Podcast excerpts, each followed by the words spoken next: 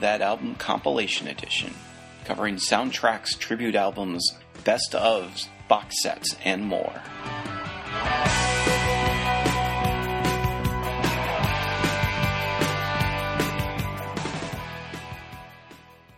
Ladies and gentlemen, how do?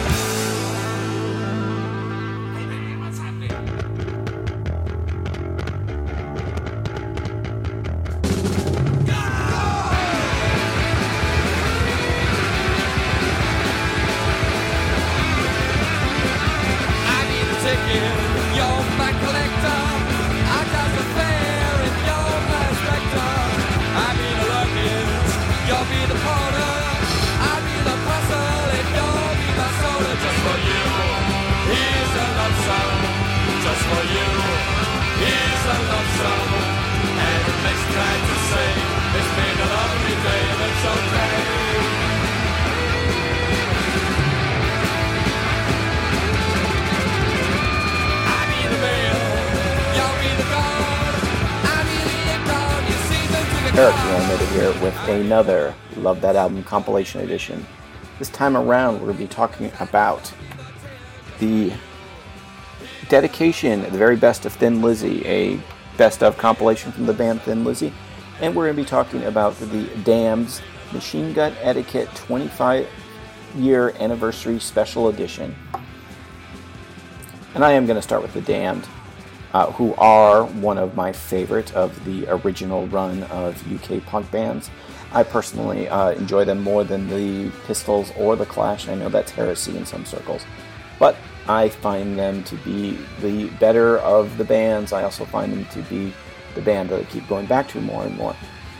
They were right there in the fold with the Pistols and the Clash at the ground zero of punk rock. They had dabbled a little bit with pub rock, which is something I know I've talked about on the show before.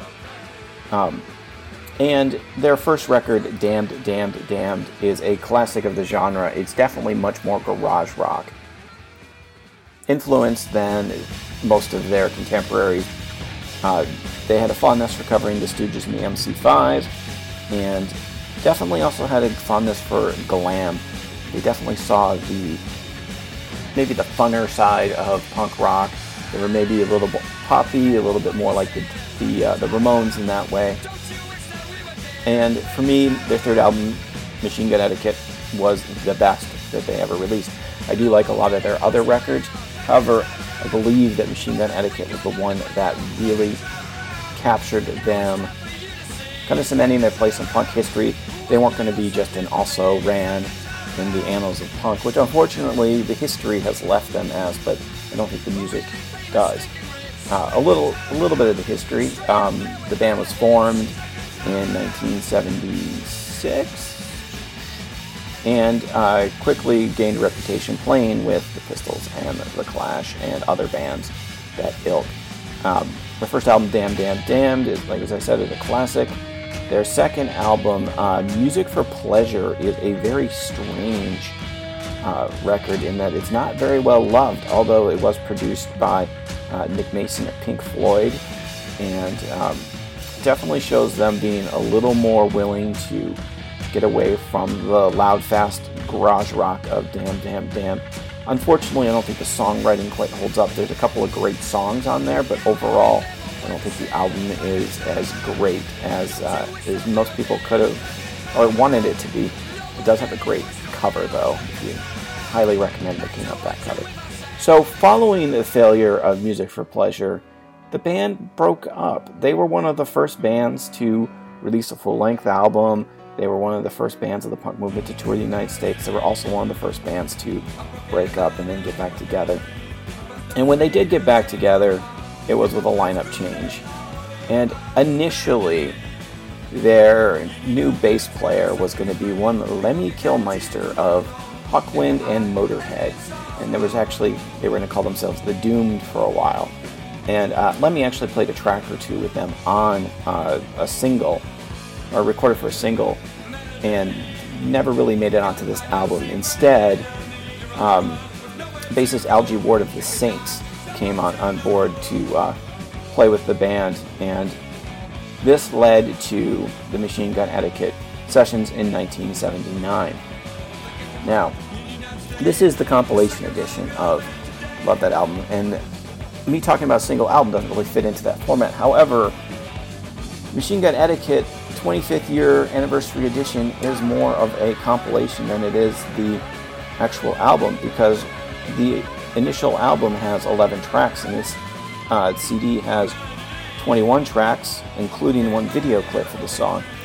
And the reason I'm talking about this is not only is it a great album that I think people should check out, but it is a perfect example of how, at a certain point in time, record labels were repackaging albums that they knew had a following, adding bonus tracks, adding live tracks, and essentially, in many cases, taking the original uh, album out of circulation.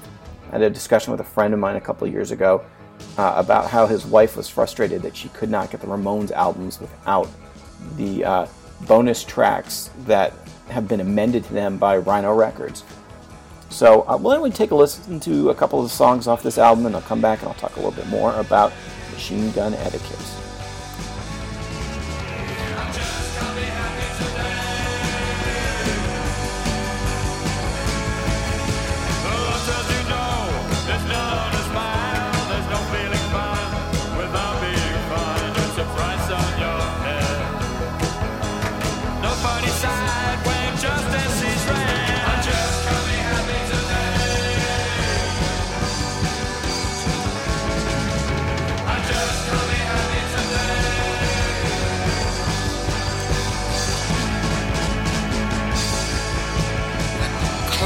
Schools.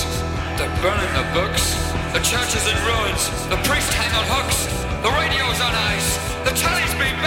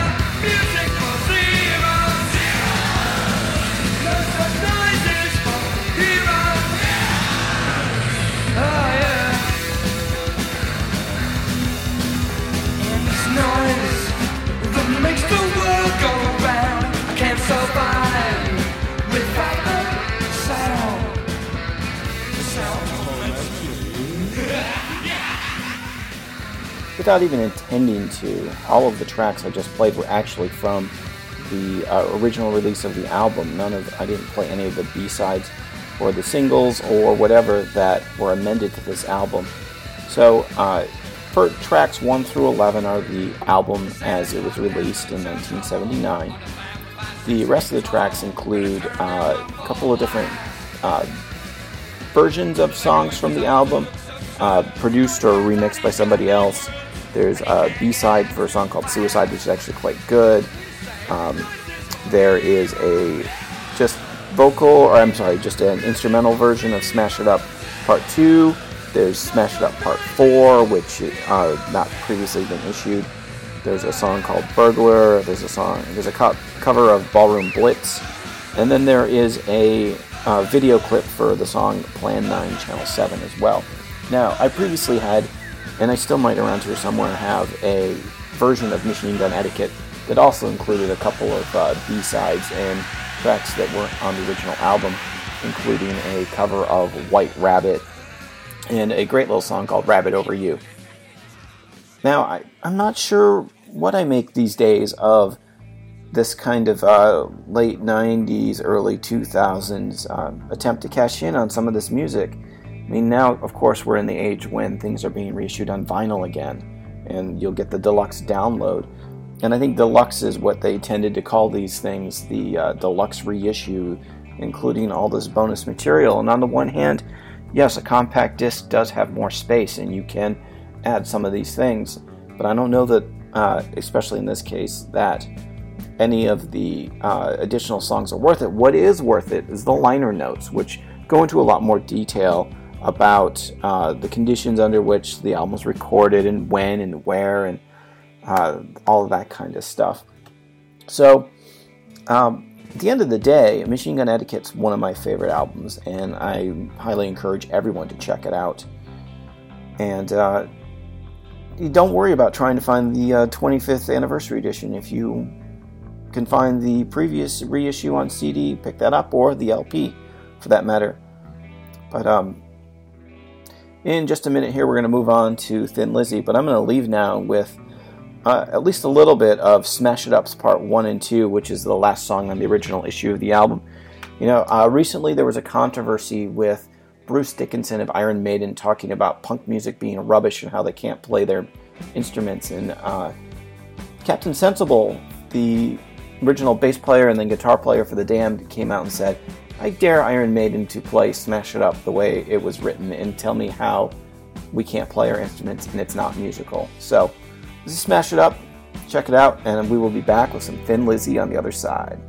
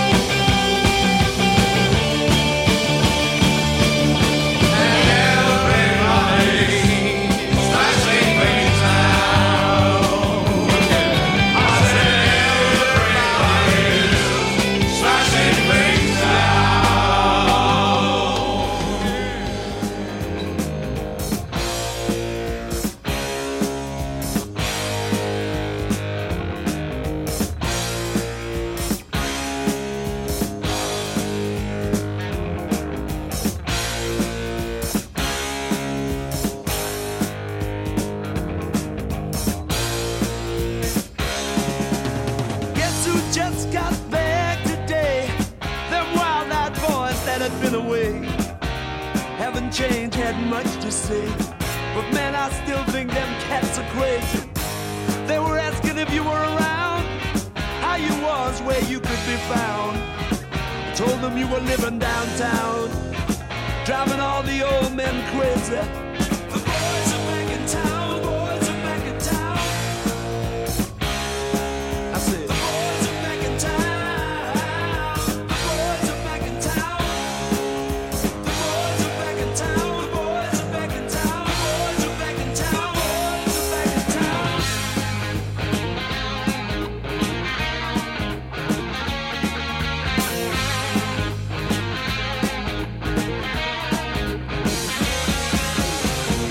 You know that chick that used to dance a lot? Every night she'd be on the floor shaking what she'd got. Man, when I tell you she was cool, she was red hot. I mean, she was steaming. And that time over at Johnny's place, well, this chick got up and she slapped Johnny's face. Man, we just fell about the place. If that chick don't wanna know, forget her. So that's the classic. Uh, the boys are back in town from Thin Lizzy, who were and are a uh, Irish rock band from Dublin, formed in 1969. Primarily, were at their peak during the 1970s, during what is usually thought of as being the classic rock era. You know, you think of Thin Lizzy, you're also thinking of bands like Deep Purple or um, Queen or Suzi Quatro, those kinds of uh, bands, the ones that live on, at least in America, on classic rock radio. And a song like The Boys Are Back in Town is their best known song, uh, well, at least it was for the longest time. Their other big hit, or one of the other big hits, uh, Whiskey in the Jar, was of course covered by Metallica and found a whole new audience. And then there's Jailbreak and a little lesser known uh, song, uh, Searching for an Alibi, which is one of those uh, like second or third tier songs they play on the classic rock radio occasionally when they're going to play something different. And the reason I'm talking about Thin Lizzy is because they're an interesting band. They're definitely worth checking out. They had a certain soul and a certain sound and a certain uh, ambiance that so many other classic rock bands did not have. Their uh, their original bass player and lead singer Phil Lynott did die in, in 1986, and uh, the band has carried on in various formations since then. But obviously, without Lynott's kind of heart and soul, it's not been the same. So the reason I want to talk about this is, especially when it comes to classic rock, that there are these and I hate to even use the term second and third tier bands, but that's basically what they've become in, in the public's consciousness. Everybody knows that, about the big albums from the Stones and Queen and you know um, Led Zeppelin, you know ACDC, that kind of stuff that, that is the mainstay of at least in America classic rock radio. But then you have these other bands like Blue Oyster Cult, like Thin Lizzy, uh, that occupy this weird space where they had a huge hit or two, and then they didn't really get a lot more, um, I don't know, a lot more love from the masses or the public at large. And a greatest hits compilation is really the gateway into checking out if there is anything beyond the boys are back in town or whatever else. And in the case of Thin Lizzy, I can report that there is more to the band and their, their albums are worth your time to check out. But let's hear a little bit more from them, and I'll come back and uh, give you a few more thoughts about it.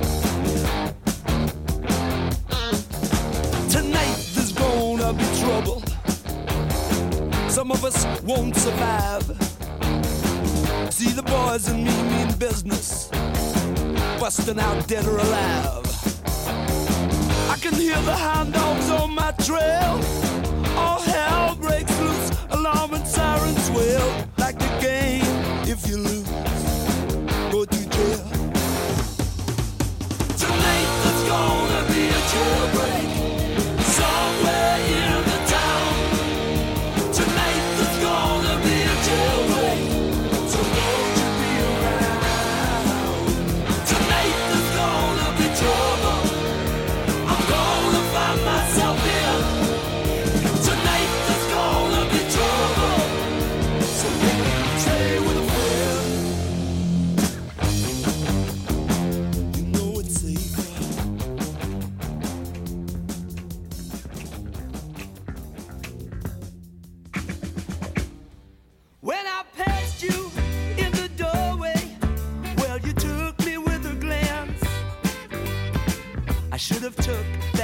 that last bus home,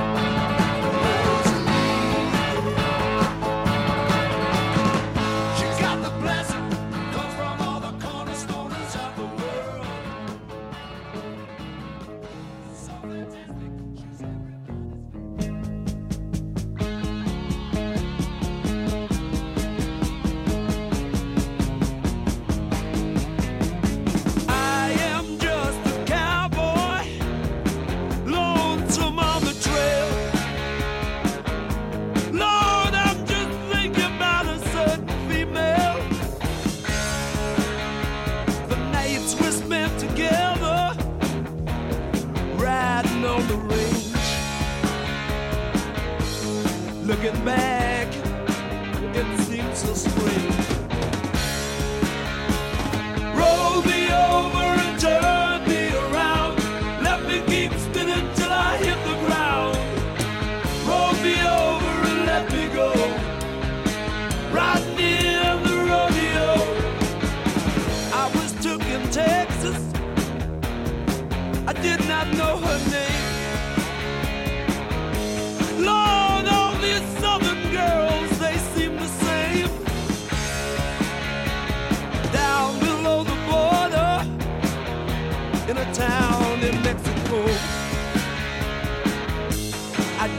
Job busting broncs with a rodeo.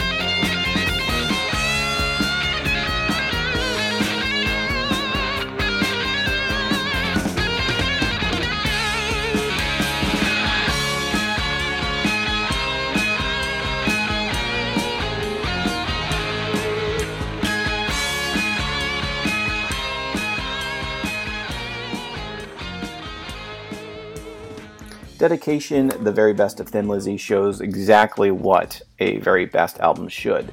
That here are the hits, here are the lesser known songs that people hold in regard for whatever reason, the cult songs, and that they are oftentimes as good as the hits, as the well known, well overplayed tracks. Um, I think it's really the soul, Phil Lynott's soulful voice and his his kind of haunted uh, delivery that make the music more than just a kind of standard 70s hard rock or above average 70s hard rock. Uh, definitely, definitely, if you have only heard The Boys Are Back in Town and you like what I've played besides that song, uh, this compilation would be the perfect place to start checking out their catalog. If you're looking for an album of theirs, I will recommend make sure I get the title right here. Uh, Black Rose, a rock legend from 1979, which was my introduction to the band. Uh, album wise, I was uh, recommended it about 15 years ago when I was sitting in a bar in Oslo, Norway, talking to a friend of a musician that we were visiting. And uh, I went out and bought a copy, and I've held on to that record for years and years.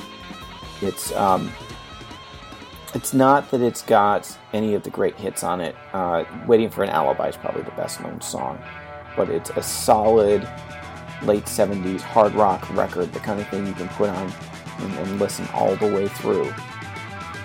Okay, we're going to wrap it up with just a little bit more of Thin Lizzy, and I'll catch everybody next time.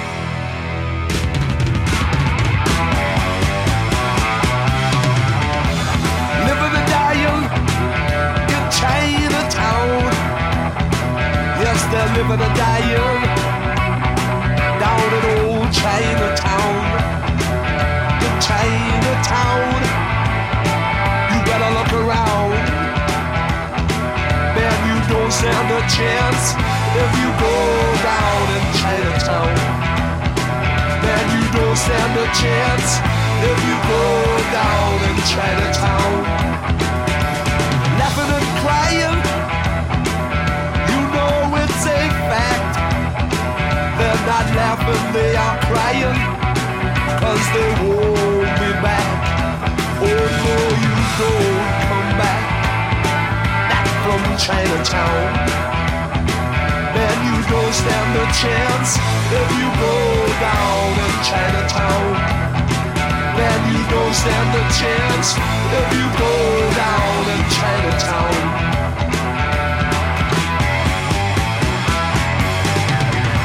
Chinatown, it's a different scene.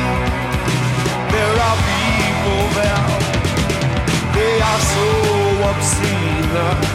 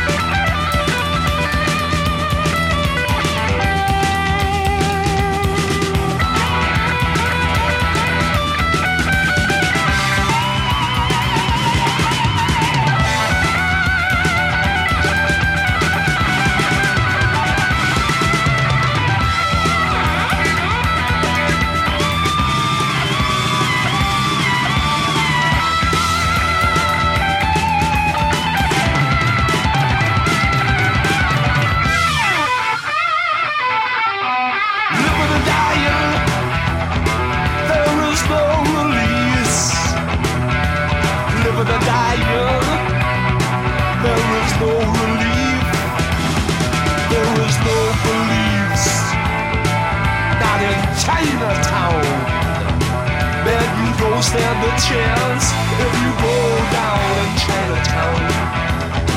Man, you don't stand a chance if you go down in Chinatown.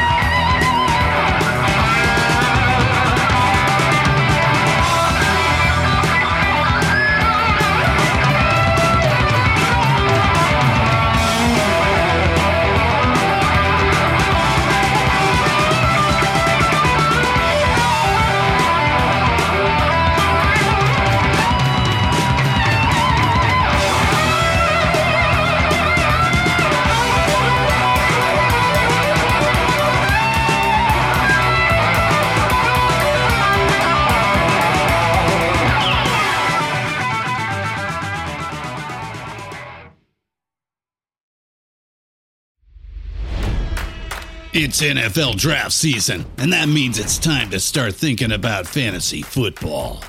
FantasyPoints.com features industry leading experts and prognosticators using proprietary hand charted data to help you score more fantasy points. FantasyPoints.com is the place to go for whatever kind of fantasy football you play. Whether you play fantasy football, daily fantasy sports, or do a little bit of everything, Fantasy Points has the meticulously researched content to guide you to victory.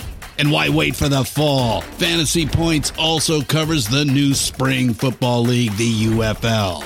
Join the guru, John Hansen, Scott Barrett, Joe Dolan, and other massive names in the fantasy football universe with an exclusive offer. Use code Pantheon for 15% off any fantasy points package, including the all in package, with access to every article, tool, and data nugget that Fantasy Points has to offer. That's fantasypoints.com and code Pantheon for 15% off at Fantasy Points. Fantasypoints.com. Code Pantheon. Score more fantasy points.